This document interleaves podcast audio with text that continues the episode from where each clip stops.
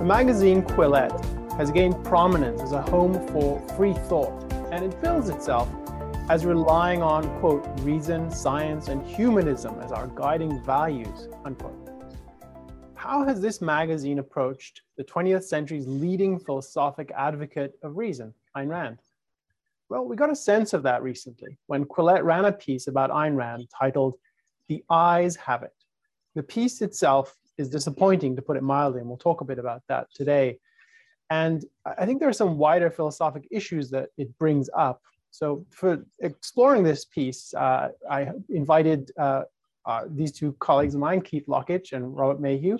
Keith works at the Institute alongside me, and Robert Mayhew is a philosophy professor at Seton Hall University and a member of the ARI's board of directors. Welcome both. Good to be here. Hi. So I thought the place to start is just to give a picture of what Quillette is and why it's significant, and then to unpack a bit why we're responding to this piece, because I think there, there are, there's an argument for, as we'll say, as, as we'll bring out, that there's not much value in the piece, so why comment on it? What is it that's significant here? So I, for people who don't know about Quillette, because it's not a major publication the way, say, the New York Times Magazine or, or, or New Yorker uh, is. Um, maybe Robert or, or, Keith, you can tell us a bit about how Quillette started. What is its differentiating uh, feature? Where, what does it make it so uh, salient today? I mean, Robert, my understanding of it, or were you going to jump in, Robert? No, no, you start. Um, okay. Yeah, my, I mean, my understanding is it, it it's it's uh, it started out as a new intellectual publication that's trying to have an alternative to you know the sort of standard um, tribalism of the left and the right. So it's it's heterodox uh, compared to the mainstream media, and they um, you know they had at least early on there was a lot of, of very reputable scholars and intellectuals who were writing for them. I remember you know, one piece that stood out for me was a year after uh, Steven Pinker's Enlightenment Now was published, Quillette published a lengthy article by him looking at all the discussion that that generated and some of the reviews. And, and it was very interesting, um, very interesting discussion. And, and the idea of, of being able to take on issues that um, are, are starting to uh, be considered unmentionable or not, you know, viewpoints that other people refuse to discuss. You know, this is supposed to be a home for um, for those sorts of heterodox ideas, and to to hold their authors to a very high standard. Um, so that's you know when when it first came out, that's what I that's what struck me about the publication. Yeah, I would add the my familiarity with it is mostly um, articles written by academics who um, were canceled or fired or otherwise denied the, the freedom of expression that their institutions claim to be um, champions of. And there's some very good pieces. And, and in some of these cases, it's, the, it's only uh, a vehicle like this that, that uh, allows them to publish their views. So I've been very pleased. Uh, the only other, the other area is I know there have been scientists and, and academics who've had heterodox views on transgender issues that can only find a place uh, to express their views uh, in, in Quillette, um, maybe Medium too, I guess. Uh, so that's been my um, my exposure to the magazine, and uh, so far it's been very positive. And this, uh, as you said, Alan, very disappointing for many reasons. But one of them was is that it, this is an entirely orthodox view, uh, in a sense, um, of uh, and, and, and perverse one uh, about Ayn Rand. It's not at all what you'd expect, given what we we've come to expect from Quillette, or at least the, what I've seen there. And, and so in particular, it's the, fact, it's the fact that it's a place for people to bring ideas that are not, you know, so there's there's a there's a seriousness about the discussion of ideas that that was there. Um, which we'll uh, we'll get to this, but you don't see that at all in this piece. So. Yeah, so why don't we unpack that a bit? Let's talk a bit about the article. So the title, as I said earlier, is "The Eyes Have It." Eyes, as in yeah, there we go. Yeah, I see it on the screen. And one of the so you've said it, it's uh, a conventional or orthodox view of Ayn Rand. So I, I, I, this is the part where I was feeling really conflicted about doing this podcast and discussion about the article because to talk about it is to give it a certain kind of respectability that I don't think it really warrants. Uh, but I think it, as, as I suggested, I think it does raise other wider things, and it's interesting as a cultural artifact the way people approach Ayn Rand, how they they try to process her ideas, and what that looks like. So a couple of things to start with is, is so it's what is the piece ostensibly about? What is the point of this piece? And I think the best, the most charitable account is it's trying to illustrate the fact that Ayn Rand has a strong and enduring appeal with young people, and then to suggest a little bit why that is. I don't think it actually succeeds in doing either of those things. Really, it's it's a uh, it, it, brings up and rehashes various things that you keep hearing about Ayn Rand, and it leans on sources that I think are beneath dubious. And it's, mainly critical, relying on secondary sources. The, the one thing that leapt out at me when I read it the first time is how little of Ayn Rand there actually is in the piece. I mean, he, the, the piece mentions a few things about her in very broad strokes, but you don't get any flavor, let alone the substance of what Ayn Rand is about in her own words, or at least in some uh, accurate formulations of what she stands for. So, so those that's one observation I had. The other one, and I, I don't want to make this conversation a detailed, uh, factual uh, um, analysis of where this piece goes wrong, because I think my assessment is it's an incompetent piece, and or, or the editing is incompetent at on when they they process this piece because it let they let through some, some very obvious factual errors or or misconceptions. One of them is about the idea that for Ayn Rand, the, this idea of a new intellectual, this conception of a, a new intellectual who stands for reason as, as against superstition and, and faith, that that's inherently someone who's young. And I don't think that's exactly what she meant. And I think if you read her statement on this, if you listen to her interviews on the subject, I don't think she's restricting it to it has to be young people. I think it's anyone who's open to reason. And I think her vision was that it, it would be a range of different people. Uh, and then there are just quotes attributed to Ayn Rand, just another example of this uh, shoddiness, I think, in terms of the processing of this piece. A quote attributed to Ayn Rand from the Fountainhead that you see on T-shirts and you see on bumper stickers, and people are really fond of it. And it's it's not actually what the orig- original statement is. This is from a scene in the Fountainhead early on where the lead character is, is talking to the dean of the architecture school he's uh, attending and being um, uh, um, expelled from. And the statement that people hear is, uh, and, and circulating on the internet is, it's not who's going to stop me, it's who's, uh, it, sorry, it's, um, I'm, I'm, mangling the quotation here, but uh, it, it's this idea that um, uh, it's not who's going to let me. Who's going to let me? It's who's going to stop me. Yeah. yeah but he, but he doesn't even cite it as being from the Fountainhead. It's Ayn Rand used to say, like she went around saying that. You know. Yeah. Yeah. So it's not accurate of the Fountainhead, and it's I don't think she actually walked around saying this, and it's it's just the sort of thing that you would pick up and rehash um, from uh, the internet. So just some quick observations on that. I'm interested to hear from each of you, so your observations on the just the piece as an uh, attempt to articulate certain views. If I could, um, I'd say first of all, I uh, I believe she claimed that you couldn't, you don't really count as an intellectual uh, mature, I mean intellectual until you're 40 or over. So the idea that she thinks that she thought that it was young people who are these uh, intellectuals. You want to start with, you have to start young. You want to try to you know train them and and give them an education that they're not getting uh, in in the universities perhaps. But yeah, it, that was just one of the stupid things in the article. Um, now, to add, you had mentioned he wanted to, I mean, a charitable description is describe the phenomenon of young people, um, uh, young people being enthusiastic about Ayn Rand and explain why. But I think it's important that he also wants to dismiss it as juvenile. And that's an important part of what he's doing. He doesn't make an argument for it. It's just this rehashing of cliches, uh, snide remarks, and with the idea that you know maybe for you people out there who are excited about her now, you, will hopefully grow up and um, and be more realistic or whatever his alternative is because he doesn't give us much. sorry, you know, Karl Popper. But um, uh, yeah, so I'd, I'd also comment on the with the cliches. I thought it was shocking how unoriginal it was. That is, we've heard it all. Be those of us who have been around for a while uh, with an interest and love of, of Ayn Rand. It's um, we've heard this over and over and over again from all kinds of different people.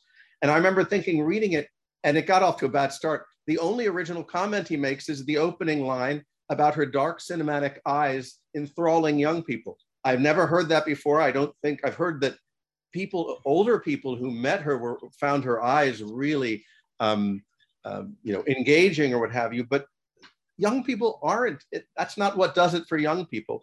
And since that's supposed to be what the article is about, uh, he just doesn't get it from the opening sentence, and it, you know, just cascades. And there's all the usual. Uh, some of the cliches are really um, uh, despicable ones. The the claim about um, she's the the fact that her ideas are somehow a product of the fact that um, you know the the Bolsheviks treated her family un, unkind. You know that's why she became a, a critic of socialism. It's so superficial um, and and unoriginal. So uh, and that's kind of the tenor of the of the whole article. Yeah, I mean, what what's what's especially disappointing here it, it's it's a sort of pseudo biographical discussion there's no discussion of her ideas if you want to understand Ayn Rand's appeal to young people you have to look at her ideas and engage with her ideas just giving her life story and talking about you know her experiences under communism uh, you know that that's not getting at what it, people find inspiring and appealing about her thought I mean, one thing that stood out to me is um, he talks about her novels, and then, you know, he's, he says she's she's sought after not only for her novels but also for her nonfiction. Her slim volumes of collected essays and old newspaper columns and other outtakes. So she has a body of nonfiction writing that represents, you know, uh, a, a set of of seminal and deeply philosophical essays that offer a radical perspective on on the world on morality on fundamental issues in philosophy. And he's he's he's calling these outtakes. So i mean that by itself suggests that you know at one point he says he thinks um, she's worth reading carefully but i don't see any evidence that that this author has made any attempt to read her carefully yeah I, I, I could add, go ahead one, one more thing about the the article. Um, I don't know how much time we want to spend on it. Spend on it. I found it. There was something pitiful about it, or or sad, in that it seemed to be a display on the part of the author of exactly what Ayn Rand comments on and criticizes in talking about the spirit of youth, what is wonderful about being young, and the unfortunate and the people who don't get it. And she you know she talks at length in some of her essays art and moral treason how parents do certain things to to kind of squash the spirit of youth. She talks about and we might return to this um, in the inexplicable personal alchemy about what is one of the great things about being young is this conviction that ideas matter and she has it you know she has this idea is some hold it for their entire lives some uh, only in their youth and some never get it at all. And you get the idea reading this article as it progresses. This poor bastard never had it or he dropped it. And I think it might actually be the latter in the sense that he talks about having once liked Ayn Rand, but then he matured. And it's, you know, maturity is your your term, his term for betraying his what convictions actually lit a fire in him however briefly and however you know, dim. Right? So it was sad in that respect. Um, and I don't think we'd be talking about it if he were the only one who, who presented these ideas.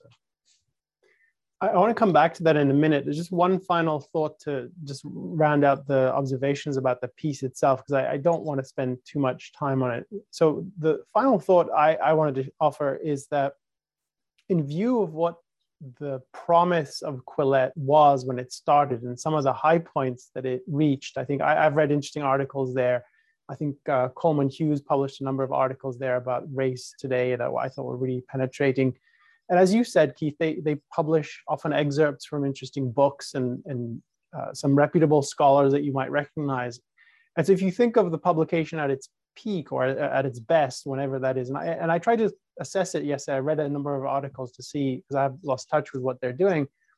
Um, it's quite variable. Um, so, I, so I mean, holding them to what their their vision was, I, am really disappointed that they published this. I, I, really don't think it's worthy of what their goal is. And I, I, I have trouble taking them seriously after this uh, as an intellectual publication. It's uh, not, as, as you guys pointed out in different ways, it's nothing, there's nothing fresh here. There's no originality. There's nothing heterodox. This is sort of very conventional, toeing the line of the, the criticisms that are circulating for many years. And I, and I think it's sad because I, as you said, Robert, there, there, were things about Quillette that were admirable, that they were willing to publish people that were unpublishable or untalk about, you can talk about them. And for me, the, the just to, to zoom out a bit, I, it, I don't know if we can hold all the editors accountable and say they all agreed to publish this because I know some journals they don't always agree with what they publish and they don't always have uniformity among their decision makers. I don't know what they did in this case. I know they do publish things they don't agree with, but I would be surprised if they gave this treatment to someone like Charles Murray, whom they talk about quite a bit and try to give visibility to, who's a very controversial scholar, or someone like Steven Pinker, whom they publish frequently and talk to on their podcast, or somebody that is uh, in in the sciences that yeah, or, or, someone like Christopher Hitchens was very controversial and, and he made a whole career out of being heterodox in different times and different places. I can't imagine they would treat him with this kind of snide and, and uh, su- superior attitude that is not even engaging with the substance of what the, the scholar did. So to me, that that's the core of my disappointment in what they did. And th- there's much more we could talk about, and I think it would just become tedious if we try to unpack the particular failings of this piece.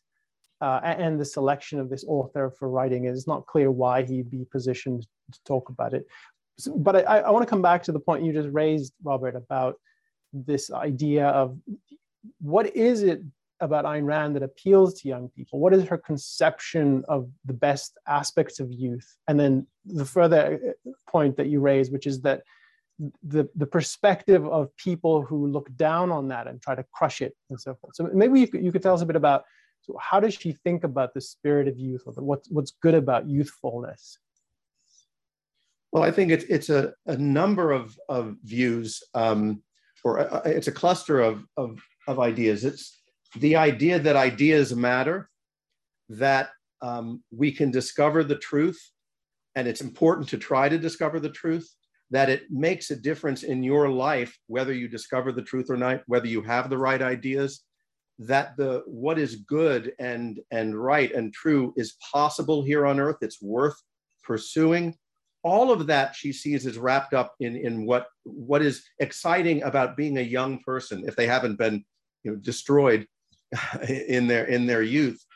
And um, all of that is an, it's a central part of her philosophy that the mind is capable of grasping the truth. We ought to be confident in our mind's ability uh, that one ought to pursue the truth for one's own sake that it is i mean she called this the, the benevolent universe outlook that one's um, one can achieve values here on earth whatever you know stumbling there is whatever obstacles one one meets uh, and that one can achieve it again here on earth. And there's that idea that um, how does kira put it? Um, you know not you know to imagine a heaven and not to dream of it but to demand it. I mean that's part of it's not just young people generally what she's commenting on it's her own conception of what young people ought to be um, uh, pursuing and commenting on, but it's it's an observation that goes beyond her, her own philosophy. She sees this is what is, excites people in their youth, and unfortunately, too many of them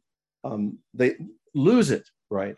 And um, I think this is an important part of it's an, it's an important part of the, the answer to the question why don't these people attack uh, Christopher Hitchens and um, uh, Charles Murray, um, and I, I, would put it differently in a way.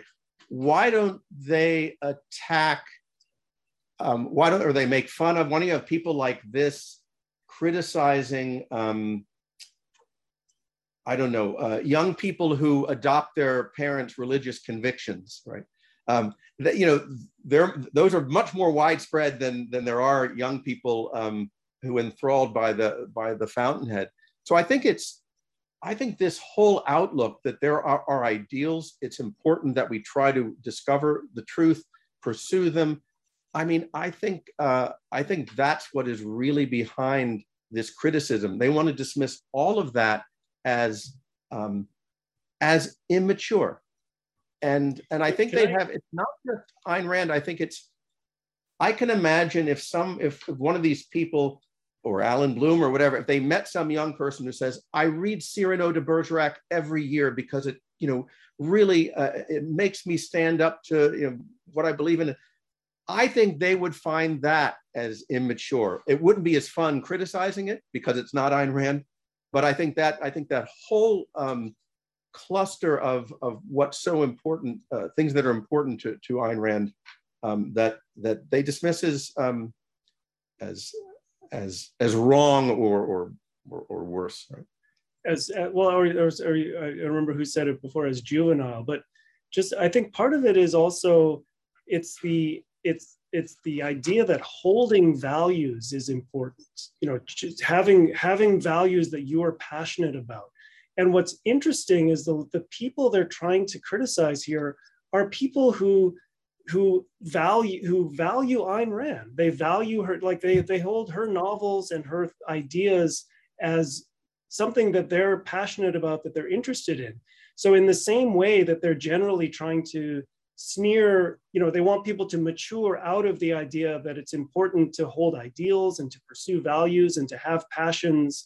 Um, they're, they they want to um, uh, also specifically the fact that people value her and her ideas they want to they want to attack that and smear that and, and dismiss that i think it's it's it's an expression of the same general thing that they want to uh, apply this to people's interest in Ayn Rand and, and dismiss it as immature and juvenile.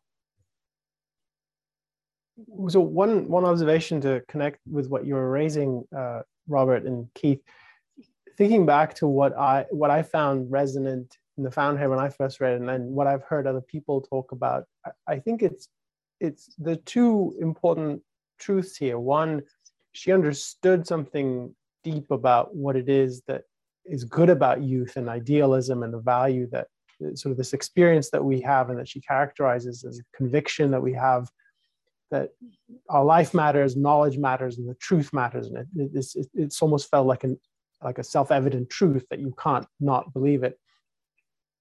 So I think she has that observation. I think the second truth here is that in her fiction, we, we experience people, fully formed characters who have that in them. So the heroes really have this commitment to the truth and to the values that matter in life and to the to their judgment and it's it, they're the ones part of what's interesting about the heroes they don't give that up that's part of what makes them heroic and enables them to achieve great things. And I think that it, some part of what people respond to in Ayn Rand is that they don't see that anywhere else. It's very unusual to see that dramatized.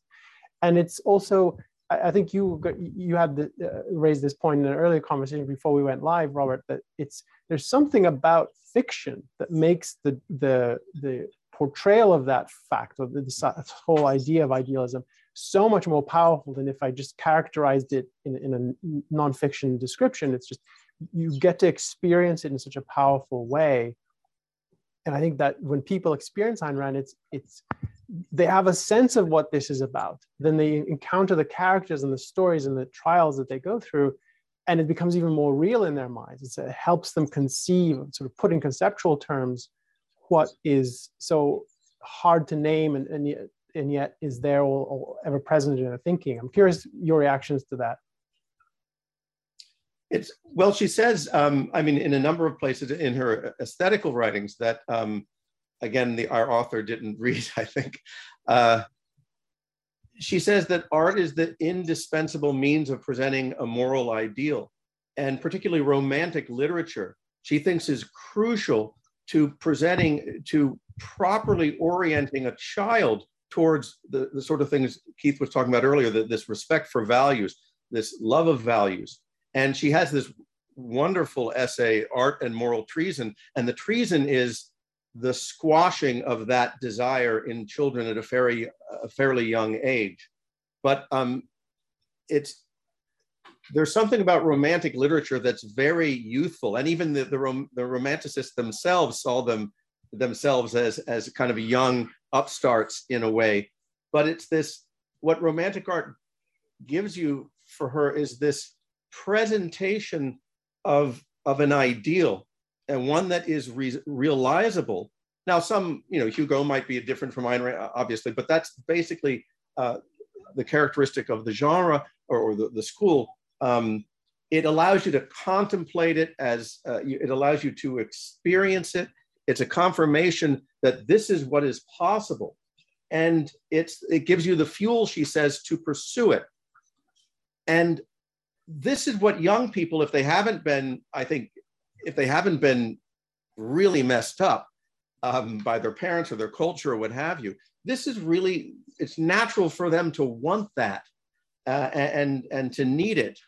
And she says, what um, it's interesting by contrast, what irrational people seek uh, in art is um, not what I just described, but a justification of their malevolent or depraved view of the world. And what they want is not a confirmation. I forget how she puts it exactly. It's not um, a confirmation about what is possible. It's a permission to, to stand still. And she means by that, it's, um, it's per- permission not to have to pursue an ideal. And I think that outlook is behind all of these, uh, these attacks on her as being, or, or not attacks on her, but also on young people who respond to her. These are people who don't, who reject entirely the the importance of romantic literature and everything that involves, which is a lot.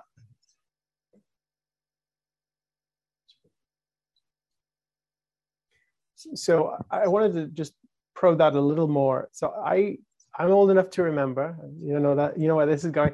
I am old enough to remember, I think it was Hillary Clinton at some point in her career commenting on Ayn Rand and having the the zinger or the put down of yes, we read Ayn Rand when we were young and then we grow up and, and so it's it's echoed echoed in this piece from Quillette. And I, I forget exactly the wording, but Barack Obama had a similar statement that um, yes, it's for young people, but then when we when we realize what the world's really about, we we obviously turn our backs on that. Let, us not be juvenile here. And I'm not picking on them just to, to isolate them because of where they are politically, but I, I, just as two very prominent people who've had this view, I don't think it's it's unique to any particular place on the intellectual uh, landscape. But I think it's interesting that that it's a kind of uh, it's definitely a cliche. That's what it and I think part of what is interesting about that is I think some element of it is reputation management. It's it's okay. I admit I read her. Yeah, I did it because you're supposed to read it. But I'm not the kind of person that you think I am. If you think I like her still, I'm not. I'm better than that. And it's it's there's something in it that is self-condemnatory in my view. It's, it's that you care oh, yeah. so much about what people think about you why do you care what, what they think about you? Uh, it, it's the sort of Peter Keating mentality is don't worry, I'm not really that sort of individual person who thinks for themselves and, and takes Ayn Rand seriously. And, and, to, and I'm not trying to prejudice the, this in a certain way, but I think there's definitely that sort of reputation management, which what I find interesting about that is the circles those sorts of people travel in there has to be some clear or unstated expectations that this is be, this you can't be serious if you have an interest in Ayn Rand. And I, I met people like that uh, in various contexts, uh, various scholars and intellectuals, and, and I find that really disappointing. Uh, I'm not sure if you guys have seen that or what your thoughts are. Well, I've, I've seen some of that in some people, but I think in the case of Hillary and Obama, it's a symptom of their more fundamental betrayal. That um, that is, I don't think they secretly love Ayn Rand back at home and and still peruse their old copies of the Fountainhead.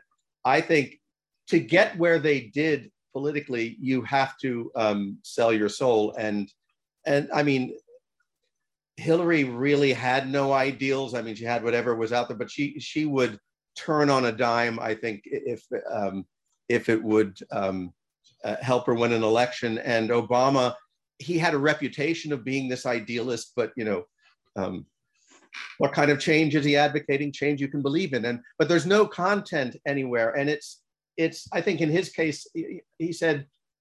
I think it was, was it Rand Paul or, or these people who, who were in the news um, some of the politicians who were talking about Ayn Rand, and he, yeah, we all read her when we were young, and that's kind of um, that's that's the attitude. But I don't. Um, I think there I are think... people I've met who um, I, I, know a couple cases where people have uh, when they were they knew I was a scholar of ancient philosophy, but didn't know about the Rand stuff, and sent me kind of private emails. You know, I loved her when I was in high school, and not in the sense that now I know better, but I think it was letting something out that they can't do too often in public. And um, so I think that I think that's true, and it's strange for people who've responded to the Fountainhead, that especially that that would be uh, how you, you you treat your your love of Ayn Rand, if there is such a thing. But I don't think it's something. Um, uh, I'll give uh, uh Hillary and Obama enough integrity to, or, uh, um, yeah, I think they're consistent enough that that uh, they probably loathe her way down. Um, there's a there's a I think an interesting and profound moment in in one of the interviews that Ayn Rand did. I think it's right at the beginning of the interview. The interviewer says to her, "You know, your your opponents think you're daft, don't they?" And she says, "No, they don't." And he's like, "What? No, they don't. They want you to think that." And I think that is what really explains you know, why is it that the, we see a constant stream of articles like this. Oh, yes, she's wonderful. I loved her when I was young, but then you have to grow out of it and mature and, and be smarter. Why, you know, why does Paul Krugman feel the need to repeat the same smear at least twice a year in his column? Um, you know, that that this this line of attack. It's I don't think it's that they um, really think this. I think it's they're desperate to make sure that they squash the, the idealism that she inspires in in young people, and you know they'll, they'll they want to find some pretext to try to convince people that she's not worth taking seriously. Um, and I, I think, that also right. explains think... why these articles don't do it, don't engage with her ideas at all. Because if you actually start looking at, you know, some of the interesting, original, radical ideas that she had, then you know then the, the game is lost because there's so much that's that's profound and inspiring and interesting to young people, especially in those in her ideas. Yeah, I think for that type, um, the Empress is beautifully dressed, and they want to try to convince people that she's naked, and that's what they're they're. I think they're they're aware they're aware at some level that there's something there, and so you hear these just oh I mean, even like Hitchens uh, and Allan Bloom, uh, who was mentioned in the piece, they uh, clearly, I mean, uh, clearly she's not literature, but you know, these young people like her. Well, let's, let's what just, um, standards um, are they? Yeah, I was just going to ask you, Robert. Let's talk a bit about who Allan Bloom was, just for context. So he was a, a scholar at University of Chicago, I think, for many years, and he wrote a a, a surprising bestseller called The Closing of the American Mind.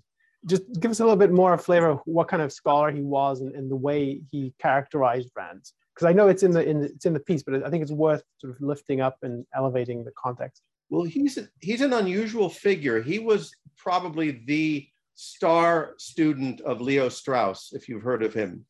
Um, this kind of conservative, but in, in, an unusual kind of conservative. They were very much in the idea that um, ideas matter, books matter, great books matter. We need to go back to the ancients to, to, to find solutions. So all that might sound good. And Allan Bloom, especially, um, he he thought books were really important. He taught not only, you know, he, you hear these stories about how wonderful his seminars on Plato's Republic, on Rousseau, all these things are, but also in literature. He used to co-teach um, literature courses with Saul Bellow um, on Shakespeare's plays, on on you know Anna Karenina and you know Jane Austen and things like that. I, I believe. So, in, in closing the American Mind, he's bemoaning the fact that, and I can understand this. Um, and this is uh, late 80s, right, when the book came out. Um, he's bemoaning the fact that his that American college students don't love books. They don't have a favorite book that they really turn to for inspiration and joy, you know, regularly. And in that context, he mentions, well, the exception, you know, some people mention the Bible, but they don't really, you know, take it seriously as a sacred text. He, he says something along those lines. And then there's always someone who'll mention Ayn Rand, but he dismisses that as hardly literature and, you know, sub Nietzschean. But that is really dishonest, and it's it's strange because what you want to ask of him is, then what are you looking for? You're clearly discouraged that young people don't want literature. And here they are coming to you with this recent literary work. Where do you want them to find inspiration and all that? And it's not at all clear. Now, I think I, I, know something about him. I've studied Allan Bloom, his, his kind of works on, on Plato and, and all that. I think he's very much a Shakespearean figure in a way. He has this Olympian detachment. What fools these mortals be? And you know, we read the great. In fact, his interpretation of Plato's Republic is that Plato is not an idealist. He's making an argument as to why it's a disaster to try to pursue ideals.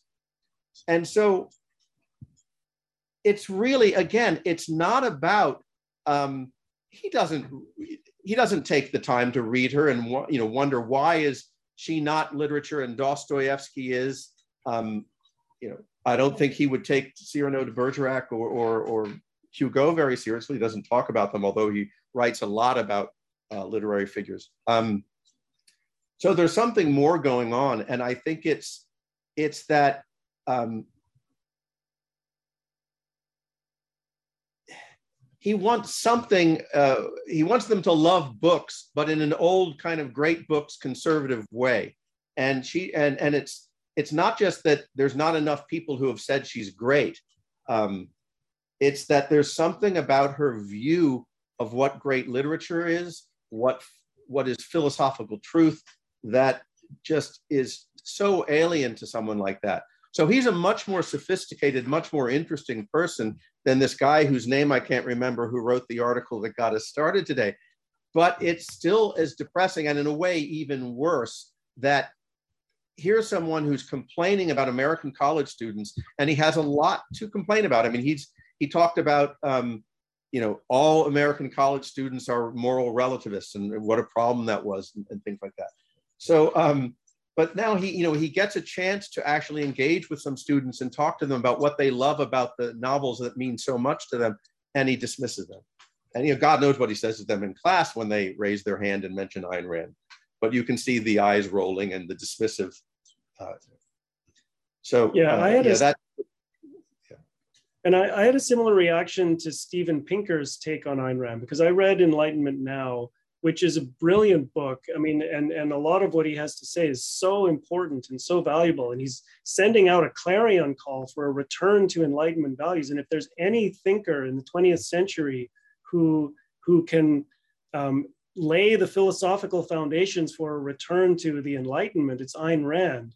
And he doesn't engage with her at all. He the one place he mentions her, he just sort of dismisses her as warmed over Nietzsche. Um, and it's and just, that's an so unfortunate. And that, that's why it's important. I mean, I um, he he his only knowledge of Ayn Rand. I think what happened is you get these people who love Ayn Rand who talk to you know you really ought to read her. You really ought to. So he reads Jennifer Burns. That's who he. That's his source, uh, and that's um, that's a tragedy that he would go to that source. Um, you know, biography, which is I've written a review of the book. It's I think it's a terrible book, um, but that you know if if that's all the trouble you're going to take, uh, that's the view she presents. He's uh, um, she's among other things a warmed over Nietzschean. So um, yeah, that's a big pity because because Pinker, there's a lot in him that um, he doesn't think we're conscious or have free will, but he's a real champion of reason. And uh, um, I mean, I, I, don't mean that that's kind of a nasty remark, but it's it's just a strange aspect of him because he's so good on so many issues. Uh, um, it's just really unfortunate. He could have been, uh, um, I think, a real ally there, but uh, before we go to the one more question to close out the conversation, I wanted to acknowledge all of those watching and who are have contributed to the super chat. We really appreciate your support. Thank you for that. Uh, that's uh, very welcome, and uh, well, we're glad to have you.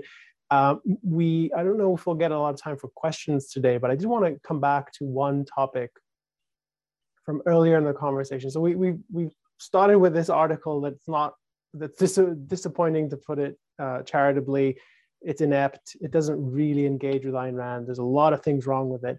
And I think the, the wider, more interesting issue is this perspective on why it is people have this recurring perspe- recurring comment on Ayn Rand that it's it's something to outgrow and and uh, bashing the idealism that people respond to in her. I wanted to go back to you raised this question, Keith, when we were planning this conversation. It's well, why are we talking about this article if it's that bad? And I think it, it, part of the answer is just that it, there are wider issues here.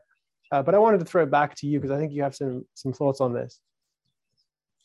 I mean, art, as we've discussed, this isn't the first article like this. These articles come out from time to time. Usually, you see them in a publication like Salon or something where we wouldn't even pay mm-hmm. attention mm-hmm. to it. But um, but um, we've in the past the attitude that we would take is is why even discuss this at all like it, it, there there isn't really anything here that's worthy of commentary there isn't a serious attempt to talk about Ayn Rand about her ideas there's this sort of there's always this sort of tone of snide snarkiness and it's just it's just a it's just a hit piece so why even bother talking about it? But the the well we've started to do this a little more with pieces that we in the past might not have because you know on the premise that if there are if there are people maybe people who are newer to Ayn Rand's ideas and who who just aren't don't have the knowledge don't know in what ways this is a distortion or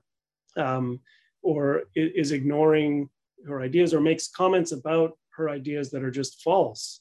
Um, and, and it's worth it to offer a different perspective.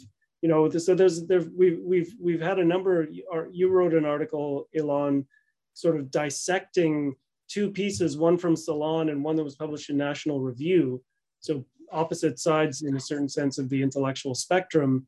Um, both of them were just were just uh, um, totally meritless hit pieces. And the, and your article wasn't you know it was really more about the method behind these pieces and what is it what does that tell you about the the seriousness with, with which people are are taking Ayn Rand or the lack of seriousness. And I think it's worth um, bringing those kinds of issues to light for the sake of people who might be newer and might not really under have have the knowledge to uh, understand what's wrong with them or to uh, you know counter them. Yeah I, I, let me add to that one other thought which is I, I we one of the things we do um, one of my colleagues has a project of tracking different articles about Ayn Rand and, and we keep track of it and we're interested in how people talk about her and what they say. And so once in a while we do the sort of thing you're describing which is respond to some of these meritless pieces. And and it's kind of a drudgery for me sometimes to, to read them and i not a, not the fun part of my job i have to say but i i do find it interesting and in in doing this one of the things that i think is important is to get to the the the substance and the positive aspect of what it is about Ayn Rand that people don't like. So what what is it? The, what's the value here? I think some of what you've raised, Robert, I think is central to that. It's that this conception of what youth is and, and the value of idealism that she uh, presents in her fiction and in other places. So, I, it, with that in mind, I wanted just to recap some of the essays that we mentioned in the conversation for people, and we will include these in the show notes with links for people to find them. But um, I think the one place to go to read Ayn Rand's view of what it, what is the spirit of youth and idealism is the essay Inexplicable Personal Alchemy. And I have to say, the title doesn't really help you understand what the essay is about. It's, it's not an uncon, but it, it's a captivating piece. I reread it this morning. You mentioned uh, art and moral treason. Uh, That's was right. there another one that you mentioned in, in the aesthetics? I forget. Art and, and art and sense of life. She deals. Those are both in um, the uh, Romantic Manifesto, right? mm-hmm. and um, yeah, and, and inexplicable personal alchemy is uh, it's been in the collection the, the return of the primitive. Um, I'd mentioned there's she talks um, about in, in the introduction to the Fountainhead. She talks about the spirit of youth as well. I think there's some there's a brief discussion of it there. And you get, I mean, in the portrayal of uh, Kira and We the Living, uh, there's an essay by Ben Bayer in uh, in essays on. There's a volume called Essays on Ayn Rand's the Fountainhead, and um, uh, Ben has this really good essay on um, the Fountainhead and and the spirit of youth. I don't know if I've got the title right, but that's basically it. Could I, uh, Elan, do it? I think there's been one omission. Could I comment on sure. um, yeah. one point I want to make? Um, we're talking about Ayn Rand's positive philosophy. This is really the opposite of it. But I think one of the things that we haven't mentioned as to why they're so bad. I mean, some of these attacks are so bad. Where is it coming from? Why are they attacking her view of ideals and pursuing them? And I think it's the ethics of altruism. I think people are being raised on, I mean, morality just is the altruist morality.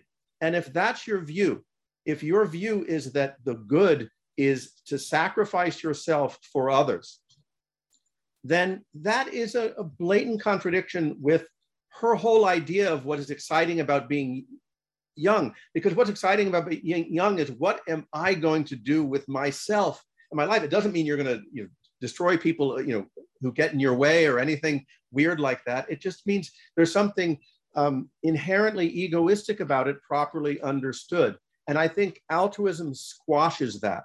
And that's why, if you look at, if, I think one of the things to ask is when people write these kind of essays, well, what is their view of the ideal? What do they think young people ought to be doing, right? Um, and what they think tends to be, unless they're completely cynical and you know people are all scum or whatever, they think their idea of idealism is um, what's that expression? Um, something bigger than oneself, right? You got to find some project or whatever. You you work for the environment or you you help poor people in in some, but you're it's not about you and in any rich sense. And I think that's a really important thing that's that's behind this. That I mean, it's been implied in a lot of what what we've talked about, but I think it's worth underscoring. So. thanks for adding that. I, I wanted to, uh, as we close now the conversation, I wanted to mention, you mentioned the book uh, essays on Ayn Rand's The Fountainhead and the essay by Ben Bayer in that. So for people watching who are new to Ayn Rand or who, who want to explore more, want to understand her better, because I think that's the goal of my uh, bringing this up. Uh, and ha, what motivated me to have a conversation about this piece is okay, forget the piece, go explore Ayn Rand, see what the, what's really going on. Because I think th- there's an inadvertent advertising that these sorts of pieces have for certain kinds of readers, which is why are you working so hard to bash her? W- w- there must be something here. I'm going to go look at it. And part of my motivation is to say to people, yes, it's true. They're telling you it's not worth reading because it is worth reading. And I, I would, I'd love for people to go and explore, read, read her novels, read her nonfiction. And then when you've done that, if you really want to dive deeper, I wanted to mention the, the essay collections you uh, worked to put together, Robert. So there's, there's a, a set of essay uh, books, essays on Ayn Rand's, and then each novel, Anthem, We the Living, The Fountainhead, Atlas Shrugged, and he's there you go, great. Uh, and I have to say that is just such a wealth of, of serious scholarship, engagement with her ideas, with her literature, and there's so much to learn about Ayn Rand. So one reason is I don't think that's the place people should start. They should start with Ayn Rand, read everything she has to say that interests you. But if you want to see what it looks like actually to engage with her thought, take a look at these books of essays. And then there, there's still more scholarship that's coming out that uh, we could talk about, but that's, that's for another conversation. And, and I think it's useful to have that contrast of if Quillette is really the home for free, free thought, what does it look like to engage with Ayn Rand? It does not look like what they published. It looks more like the sort of thing that you have helped to, to bring out in those books and in other places. So uh, I, I, want to put that on the record. I, have found them really valuable, and I want other people to know about those those books. So let's um, let's draw a line here. Any final thoughts? I don't. I want to make sure we don't skip anything. If you had any last closing remarks. Well, we had the we had this one question that came in over Zoom about whether we considered inviting someone from Quillette.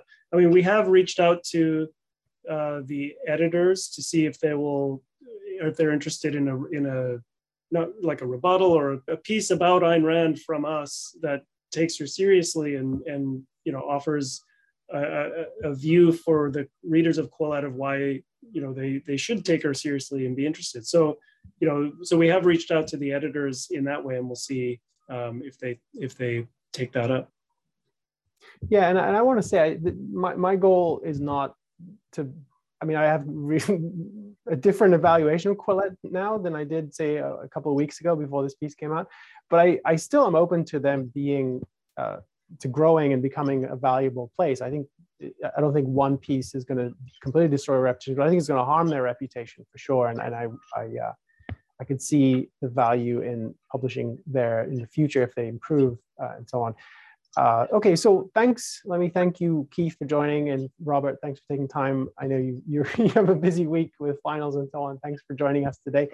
And thanks to all of you for listening and watching us. Uh, if you enjoyed this, we'd love for you to leave a comment, share, uh, tell people about it, click on the subscribe button and click on the bell so you get notifications. We want to amplify the message here and get more people to engage with what we do. So if you're watching on YouTube, go ahead, click those buttons. On Facebook and other platforms, please do the same. Share, let people know, like, that helps us reach more people uh, through those. Well, we should mention that we also we now have a TikTok account too. So if you're on oh, TikTok, yeah. search for Ayn Rand That's underscore right. underscore, and you'll find it. yeah, you can find it. And we, we just published something yesterday that I think will will uh, resonate with some of the people who who happen to be very young, and we, are interested in connecting with young people. So yes, go you, if you're interested in. Uh, you can uh, explore that on and so uh, on TikTok. So we'll be back uh, next week with a new topic, and until then, thanks uh, for watching. You've been listening to New Ideal, a podcast from the Ayn Rand Institute. If you like what you hear, leave us a review, share with a friend, and subscribe to our other podcasts. This podcast was made possible by donors to the Ayn Rand Institute. Help support this podcast by becoming an ARI member. Go to aynrand.org forward slash membership.